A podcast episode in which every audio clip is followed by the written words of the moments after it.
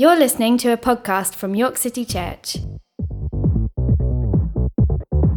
If you like what you hear and you'd like to find out more, please visit our website at w w w dot york city church dot org dot u k.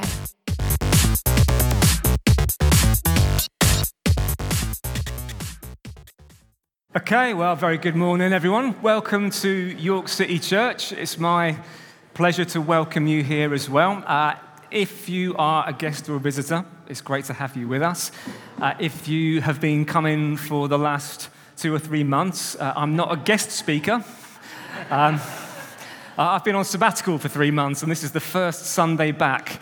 It's great, isn't it? No sort of, no sort of easing your way into it. Mark Oldsey, on the rota, preaching. Get into it straight away. So um, so here we are. Uh, it's really good to see you all. If you uh, were at the weekend away, uh, I hope you had a fantastic time.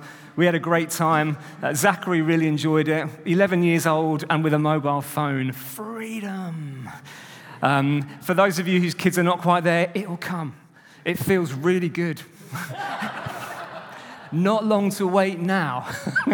um, and so it's wonderful to be back here this morning. Such a beautiful sense of God with us this morning. Such a, a wonderful thing to be together as the people of God and to worship together. Um, I was talking to Rob, uh, who obviously wasn't here over the weekend, and just a sense of, wow, God, you're with us. It's, it's wonderful. Um, I messaged Ian Galloway, who was who was our guest speaker at the weekend away, to thank him uh, on all of our behalf uh, for coming and serving us. And uh, Ian just got back to me and said, we had a great time. The church is flourishing. That's you. Take that to heart. Isn't that lovely? The church is flourishing. Hallelujah. God's at work. And as we know from Ian's talks, Jesus came and stood and spoke. He's in the midst of us all. He's the one that is doing all the good stuff. So this morning, uh, it's a little bit of an interesting one. Um, Anastasia asked me if I was going to share my reflections from my sabbatical. Um, that would take about two and a half days. Uh, so we're not going there. Uh, and it is a slightly, it's a bit of a, an unusual one-off sermon in a way, because we're not in part of a series and it's the summer. Um, but as it happens, the, the things that I was going to speak about, God's already been flagging and telegraphing. This always happens with me and Rodders, right? Me and Pete Roderick, I preach and I'm sort of sitting there thinking, Mark, I'm thinking about it. Pete stands up to lead the meeting and telegraphs about ninety-nine percent of my points ahead of time. I should just let him do it all and then, you know, we could make the sermon about five minutes. No such luck. I would like to speak to you this morning about praise. So we're, I've called it joining the Hallelujah Chorus. We'll get to why that is a little bit later on. Um, to get to where I want to get to with you, we need to go on a little bit of a biblical journey. So we're going to do a little bit of a tour through a few things, point out a couple of things, and then land in a particular place. But we're going to begin in the Old Testament book called the Psalms. Um, if you have a Bible, the Psalms is right in the middle. Obviously, if you have a device, it's not quite, it's not in the middle materially. But if you have a paper Bible, normally the Psalms is right smack in the middle. If you were of a certain age and you were given a, a Gideon's Bible when you went to school in year seven, anyone like that here? Who's still got it? Yeah, I've got it somewhere. Uh, a, a New Testament and Psalms. Like it's you got you got the New Testament and the Psalms, two for the price of one.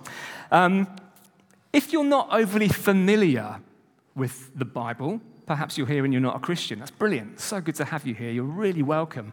Uh, it's not an exclusive thing to gather with the church. You, you can be here and not be a believer in Jesus. You can be among the people of God. Um, it's wonderful. We're going to pray for you, obviously, and, and seek to, to introduce you to Jesus. But we, we're glad that you're here. It's wonderful. It's fantastic to have you here. But to help you, or if you're maybe a new Christian and you're not that familiar with the contents of the Bible yet, then let me try and just explain a little bit about the Psalms. The Psalms, the book of Psalms in the Bible, are an edited collection of one hundred fifty prayers and songs, poems perhaps, written by numerous Israelite authors over hundreds of years. Okay? It's not just one author. There's numerous authors. It's not just from one particular time. It's stretched out over a long period of time. And if you began at Psalm one and read through the whole collection, which is quite a good idea, actually, you would also discover that the Psalms have been organized into could say five volumes. The, the, the Bible, most of our English Bibles, it says book one or book two. There are five books or volumes of Psalms. Now, please don't get into the thought that it's just thirty in each, you know, one hundred fifty divided by five, that's nice, nice and neat and tidy. It's not like that, but neither is it arbitrary. The number five or five volumes of Psalms is not accidental or arbitrary. It reflects the conviction among the authors, or the, well, at least the compilers and editors of the book of Psalms, that God has spoken to his people in the Torah. That's the first five books of the Hebrew and the Christian Bible, actually. Genesis, Exodus, Leviticus, Numbers, Deuteronomy, Torah. God has spoken. God has revealed God's self. Now, other books were and still are available. Books like Mark's Gospel, um, like Who Knew? and uh, the, the, but the five books of the Bible, the five, five books of Torah were uniquely important because they reveal the Creator God and the God who chose and called Israel and rescued Israel. So they're very, very important in the Old Testament. The Torah reveals how God calls Israel, the Israelites, into a covenant relationship with him. Israel were called to partner with God in the blessing and salvation of the whole world, right? So the first five books of the Bible, very, very, very important because of the foundational stuff about God and God's plan and God's people and God's ways that are revealed in those five books. So if God has spoken in such a way, and it's jaw-droppingly amazing and wonderful and miraculous, how on earth should his people respond? Well, perhaps we could say that the Psalms stand as one hundred fifty answers to the question, how should we answer God? In fact, you could take that, you can write it down if you're taking notes. How should we answer God? Answer the Psalms. one hundred fifty prayers and songs and poems that are part of a big answer to the question of how you reply to the God who has spoken in Torah, who has revealed himself in creation and election and exodus and deliverance and wonder. Now, oh yeah, by the way, there we go. That's, that was, sorry, I'm a bit ring rusty at the moment, so I forgot about this bit. This is, here's how the books are, di- are divided up. See, okay, just a very brief thing. Got that? Excellent, fantastic, let's move on. Uh, how, how should we answer God? That's the question that the Psalms are seeking to answer. Now, it's sometimes pointed out by people who read the Psalms or scholars who write and think about the Psalms that they, they cover the whole range of human experience. They cover the whole gamut, kind of, kind of, of human experience. And, and they do it using a language that is, well, it's remarkable. And the language of the Psalms is, is so remarkable because it's just ordinary. It's what we might call the vernacular. It's just bog standard language. There's no sort of special Hebrew that gets used in the Psalms. The language used to answer God in reply to his revelation is no different to the language used in the home and in the field, in education. It's the same kind of language. No frills, no extras, no special vocab, all the same syntax and grammar and all the rest of it. Eh? Nothing special, just language, human language, Hebrew language, gathered up and used to respond to God's revelation. Isn't that amazing?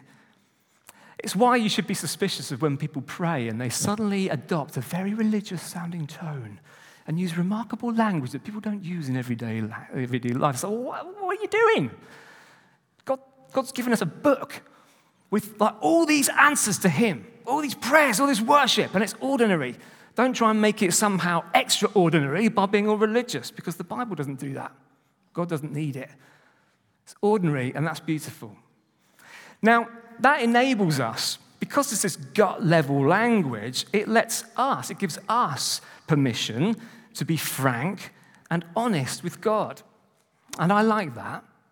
I think that's really helpful. Some people find it hard to be frank and honest with God. Sometimes those people are people who find it hard to be honest with themselves, or maybe honest about other people as well.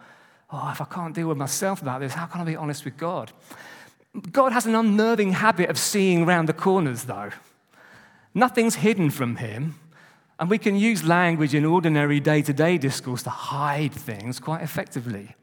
But God sees and God knows. Gotcha. So don't try and hide. You can be frank and honest with God about what's going on.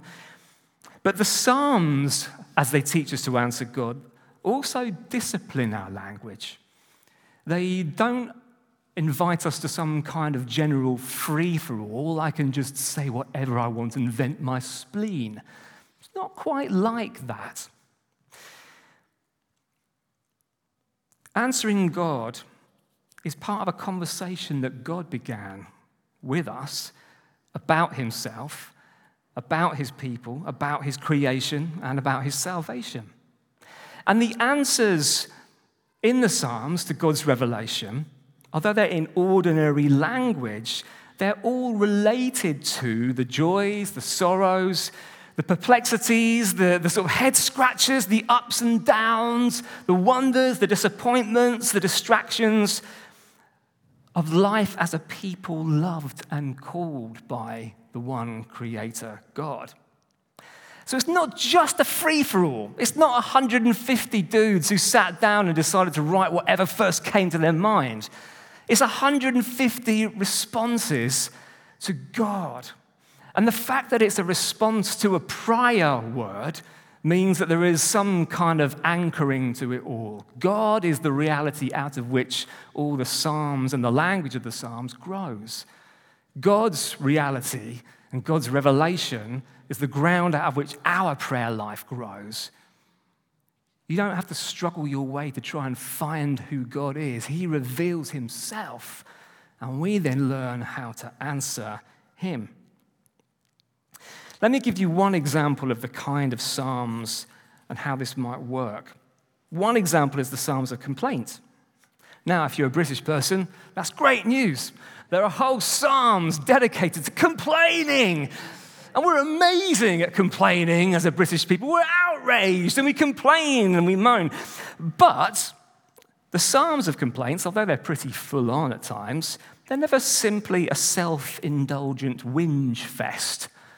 There's no kind of pom-pom parties going on in the Psalms. You know, poor old me, poor old me, pom-pom. Yeah. Sorry, I know. Just, I know how much you love those kind of things, Maria, so there you go, that one's for you. Um, there's no kind of, mm-hmm. It's never just whining. The Psalms of complaint are a serious wrestle with God. That's what they are.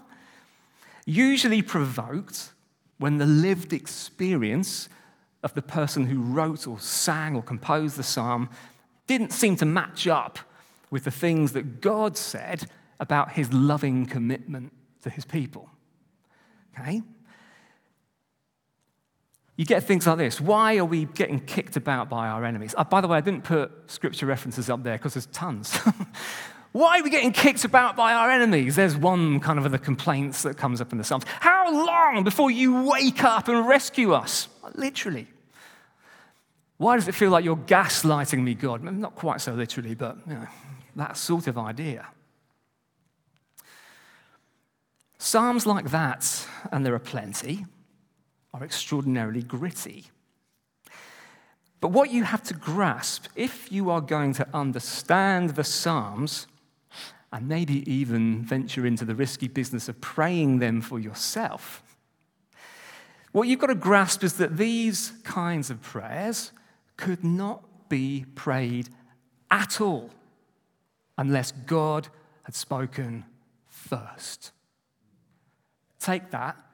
You cannot complain to God about why his steadfast love appears to be a bit creaky at the moment unless God had first revealed to you through his word, through his actions on your behalf, that he indeed is a God of steadfast love and that there were promises associated with that. So when you are complaining to God, and asking why he appears to be gaslighting you, why you're getting kicked around, why he seems to be asleep when you need him, remember that you can only pray that at all because God has revealed himself and his promises to you. Otherwise, you just could not say those kinds of things because you wouldn't know. You'd be guessing.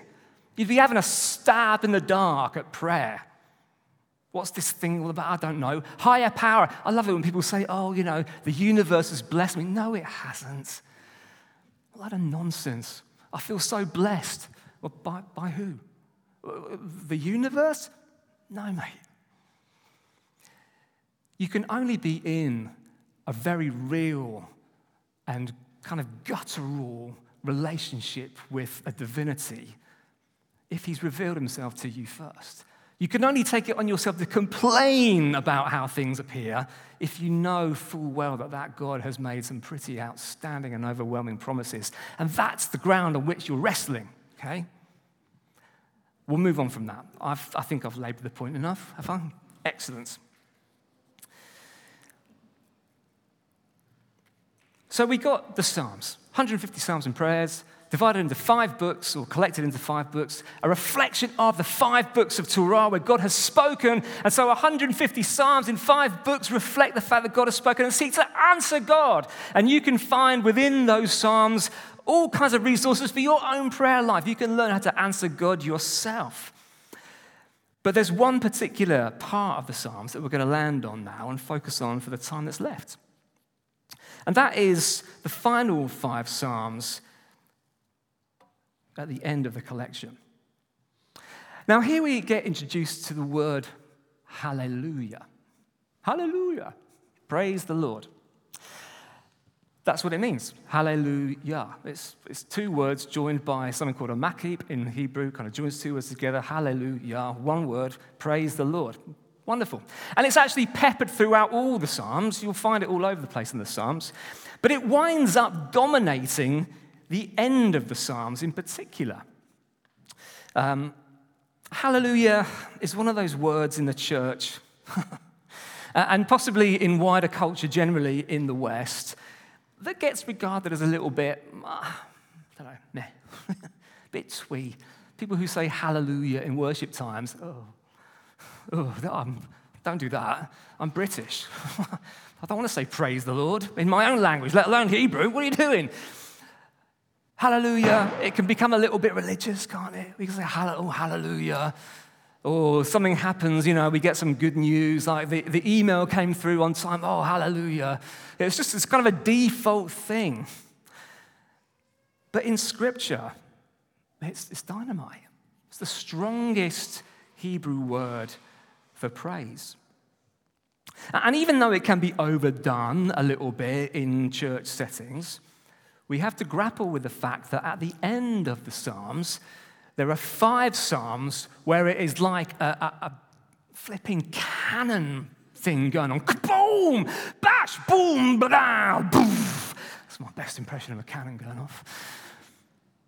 Hallelujah! Hallelujah! Hallelujah! Now, the final five Psalms are often called the Hallelujah Psalms for that very reason, because they just absolutely dominate the scene.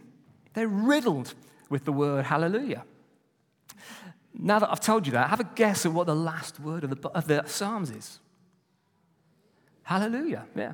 And what's the first word? Anyone know what's the first word? Blessed. Ooh, that's cool, isn't it? Blessed, that sets the tone. What are you expecting as you read this collection? Blessed, blessing. What's the final word? Praise the Lord. Whew. Hallelujah, hallelujah. Amen, amen. Amen. Um, where am I? Erica, you put me off. I need to get back into my stride again. Okay. The Hallelujah Psalms. Okay, here we go. Now, here's the thing. It's neither arbitrary nor a happy accident that there are five Hallelujah Psalms at the end of a collection of five books of Psalms that are carefully designed to reflect the five books of the Torah. This book was brought to you today by the number five. It's deliberate. It's It's very significant. The Psalms are Israel's answer to the voice of God in Torah, Genesis to Deuteronomy. And the final five Psalms are an explosion of hallelujahs, the climax, the culmination, the, the, the final, like, this is what it's all about moment at the end of the book. When it comes to answering God, when all the chips are down, when everything else has been said, when all your complaints are out on the table, when you've wet your bed with your tears like David has, when your enemies have been knocking on your door, when you're saying everything is good and the Lord is my shepherd, the final word to all of it is hallelujah. Praise the Lord. And the final five Psalms go kaboomy, whammy, bosh, bang, slappy, kapow, hallelujah. You're, I let you have that one now, Erica. Did you miss me?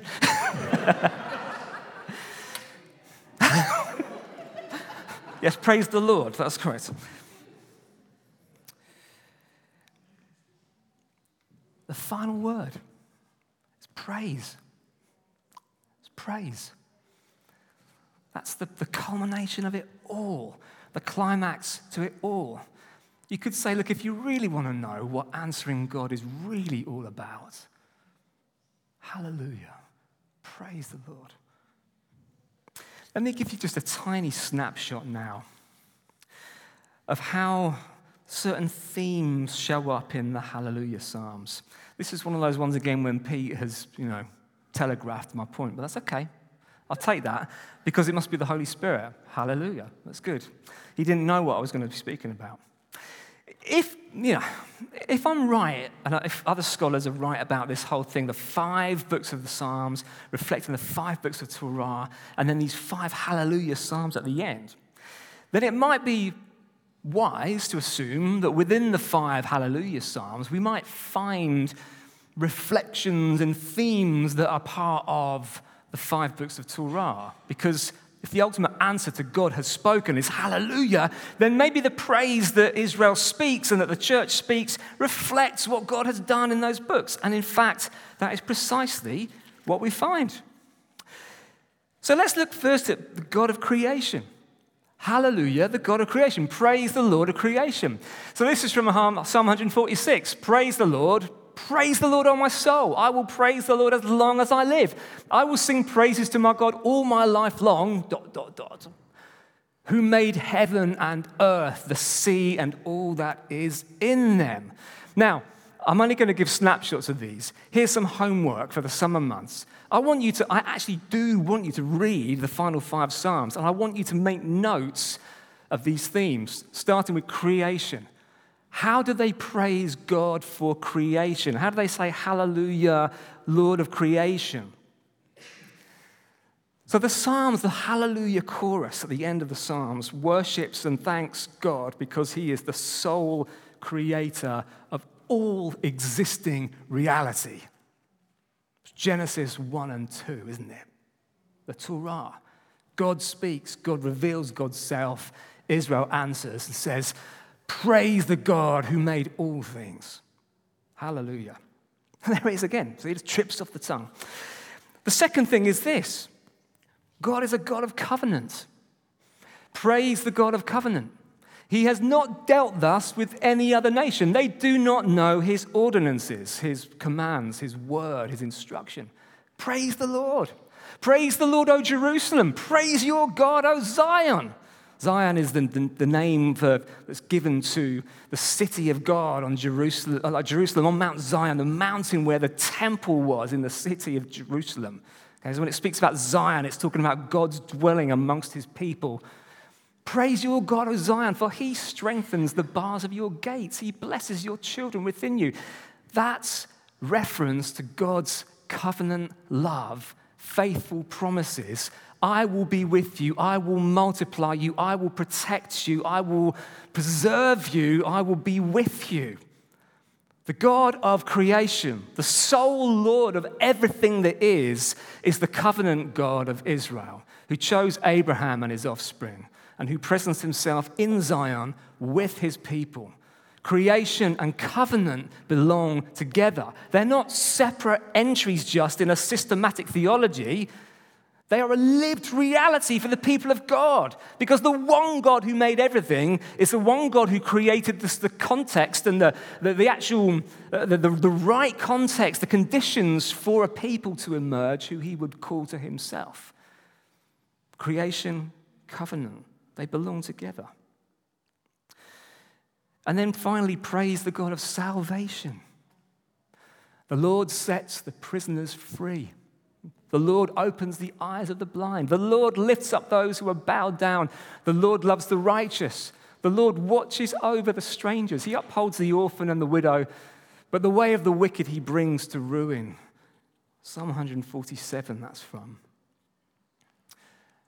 Any reference, nearly any reference, most references to the Lord, Yahweh God, setting prisoners free in the Old Testament is pointing you to the Exodus story. Right? The Exodus story is probably the defining story for the people of God in the Old Testament. We were slaves in Egypt, and God delivered us and brought us out into a promised land and made a covenant with us. He became our God, and we became his people. It wasn't because we were great in number. It wasn't because we were wiser or anything. It's because he set his love on us. He saved us. Creation, covenant, salvation. The Hallelujah Psalms hold all those themes together and blow the roof off. Those are the three big theological themes, really, of the whole Torah: creation, covenant, salvation.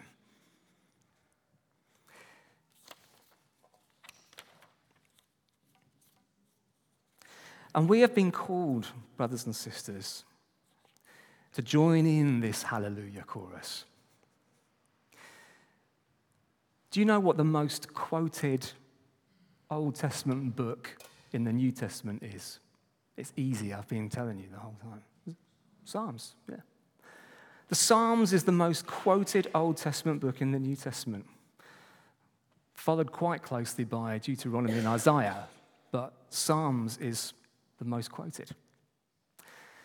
The church from the beginning used the Psalms in prayer, used the Psalms in worship, used the Psalms to understand Jesus better, used the Psalms to understand what it meant to be a people of God better. And one of the early Christian authors, a guy called Paul, he wrote a letter to a church in the city of Ephesus. And he reminded the church in Ephesus that God the Father and God the Son and God the Holy Spirit, the one God who is triune, had been at work to make them into a holy people. And this was all for the praise of his glory. Nice. The church exists to the praise of God's glory, for the praise of God's glory. The church does all kinds of wonderful social things. Praise God for that. The church attempts to look after the poor and the needy, to care for the widow, to look for the stranger, the alien, to welcome them. The church looks to be active as a prophetic voice, speaking truth to power, as Ian reminded us at the weekend away. But the church, first and foremost, is a praising people. The church is a people called to herald the wonders of the God of creation, covenants, and salvation, the God whom we've come to know more fully and truthfully, not truthfully, but in greater in greater kind of woof, breadth and depth in the person of Jesus Christ. We are to the praise of God's glorious grace. And as we wander through life and face perplexities and trials and struggles, as we also do what the psalmists do, God, you promised, you said it would be this, but it looks like that. Why is all this going on? We still find the climax of it all is hallelujah. Praise the Lord. And I think that God is calling us, City Church, to become more of what we already are in his eyes. To become in experience, in actual doing, what he says we actually are, praising people, a hallelujah people, a people for the praise of his glory. I think God is doing a work in us to that end, and it's exciting. Somebody said to me earlier, it just feels more alive this morning. Well, hallelujah. That's the grace of God to us. It's not because we've all had an extra coffee. God is at work. Now, maybe the fact that the Hallelujah Psalms are right at the end of the book of Psalms suggests that really and truly, this whole praise business, it's just the culmination of a long life lived in answering God. And that finally, by the end, by the time we get to the end of it all, we will be able to say, oh, hallelujah. Maybe, it kind of works. Life is rich and varied. But when we see him face to face, when we behold his glory, we won't be going, what about that time when I asked you for that job and you didn't come through? We'll be saying, hallelujah. Because everything will suddenly come clear in the light of his glory. Maybe. It's one way of understanding how the Psalms are structured and the Hallelujah Psalms at the end. Then again, perhaps the point is that the final word is always hallelujah in a life lived with God. Perhaps we see Jesus doing that. Father, if it's possible, take this cup away from me, but not my will, your will be done. That's a way of saying hallelujah, praise the Lord. This is painful, but you. This sucks, but but you. Gillian prophesied, God's looking into our hearts. What's your intentions towards me? Others may be unjust to you. Others might treat you like some kind of punch bag. Where's your heart at with me?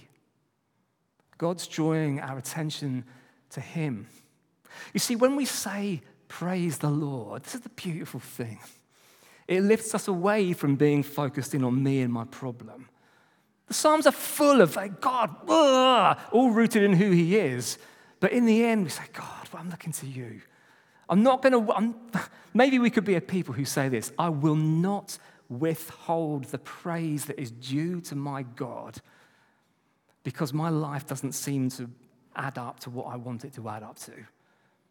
Can you imagine? Can you imagine standing before God and saying, well, you know, you looked like you weren't going to come through, so I sort of didn't bother, really. You know, hallelujah, if you feel like it. Well, I don't want to be in that place. We're not called to brush over or hide under the carpet our hardships. But we're called first to praise him in our hardships, out of our hardships, whether or not they ever actually change in this life. We are a praising people, a praising people. Perhaps we need to allow the hallelujah to shape the way that we pray the rest of our prayers.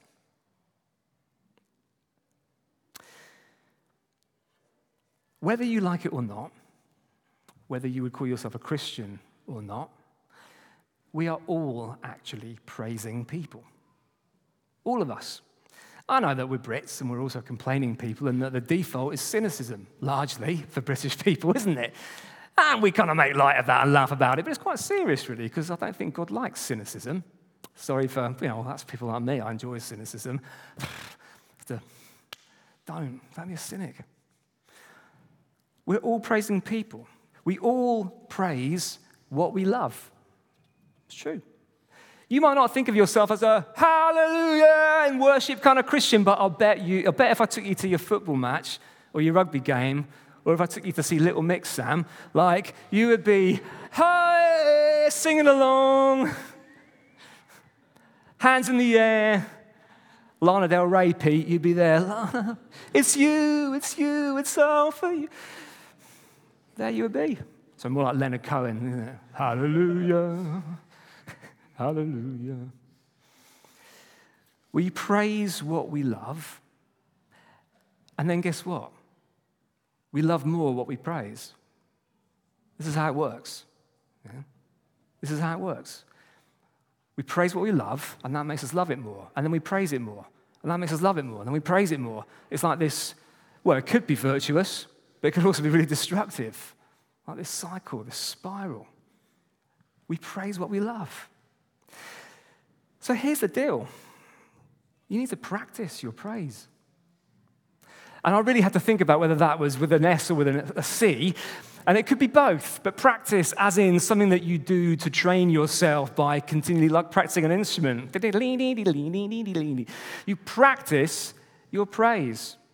Praise can be spontaneous, but spontaneity is not the same thing as passivity. Don't be fooled. Oh, I just like to be spontaneous and praise God when I feel like it, because that's where integrity lies. Wrong! Integrity lies with the revelation of God, and you change your attitude in relation to that, not expect God to change in relation to you. Busted. God hasn't said, praise me when you feel like it, because that's integrity. God has said, praise me at all times, because I am worthy of praise at all times, whether you feel like it or no. So practice. Take the five Hallelujah Psalms and use them this week and next and the week after and for the rest of your life. Praise. Practice. Praise is not, and also, praise, when, when people say, oh, praise the Lord, do you realize that's not actually praising the Lord? It's an exhortation. It's a command. It's an order. If I go, John, praise the Lord, and he goes, hallelujah, brother. Well, he hasn't praised the Lord. I was telling him, John, read the Psalms. Get the vocabulary of worship into your heart and into your mind. Use it. Journal on it. Think about it. Sing songs in your time with God that have got content about God. Become someone who praises by practicing it, by doing it.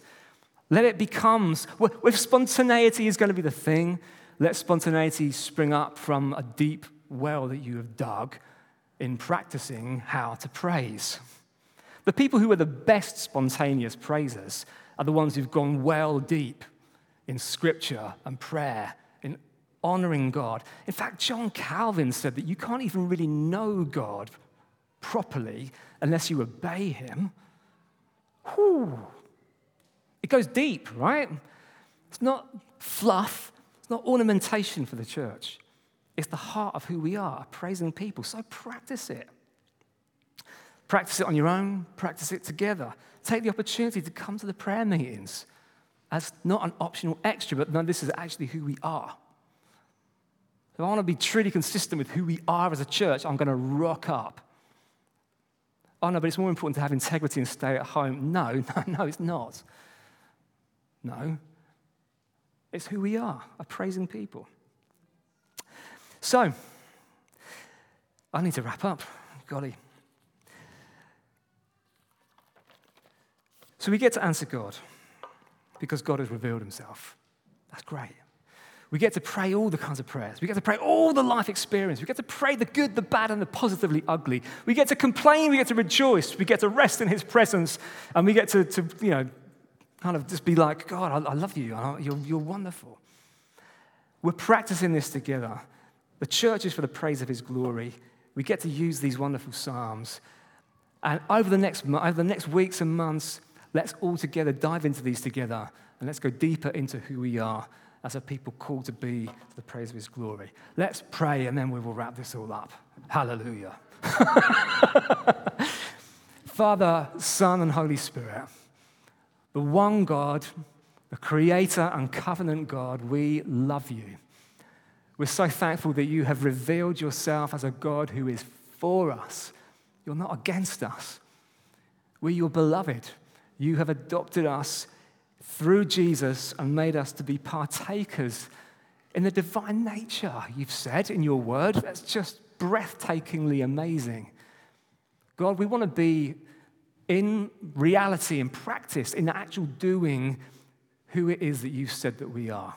We don't want to hear that and say, well, yeah, but we want to actually be in our actions the people that you've made us to be. So please grant your spirit to work in us deeply this week. Thank you that your word is alive. Thank you that it is breath and speech. And Lord, we thank you that you speak to us this morning. You speak to me, to all of us through your word in, in this moment. We're grateful. We receive it from you. Help us to worship the God of creation and covenant and salvation, the God revealed in Jesus Christ, And may the world come to know you more and more as we do that. May our lives be transformed as we do that, all to the praise of your great glory. And everybody said amen and hallelujah. Amen. All right. Have a fantastic... Thank you. Thank you. Hallelujah. Um, tonight, prayer? Yes. eight o'clock till nine thirty. Prayer and praise. Remarkably, tonight. Come and practice. Have a fantastic week. See somebody tonight.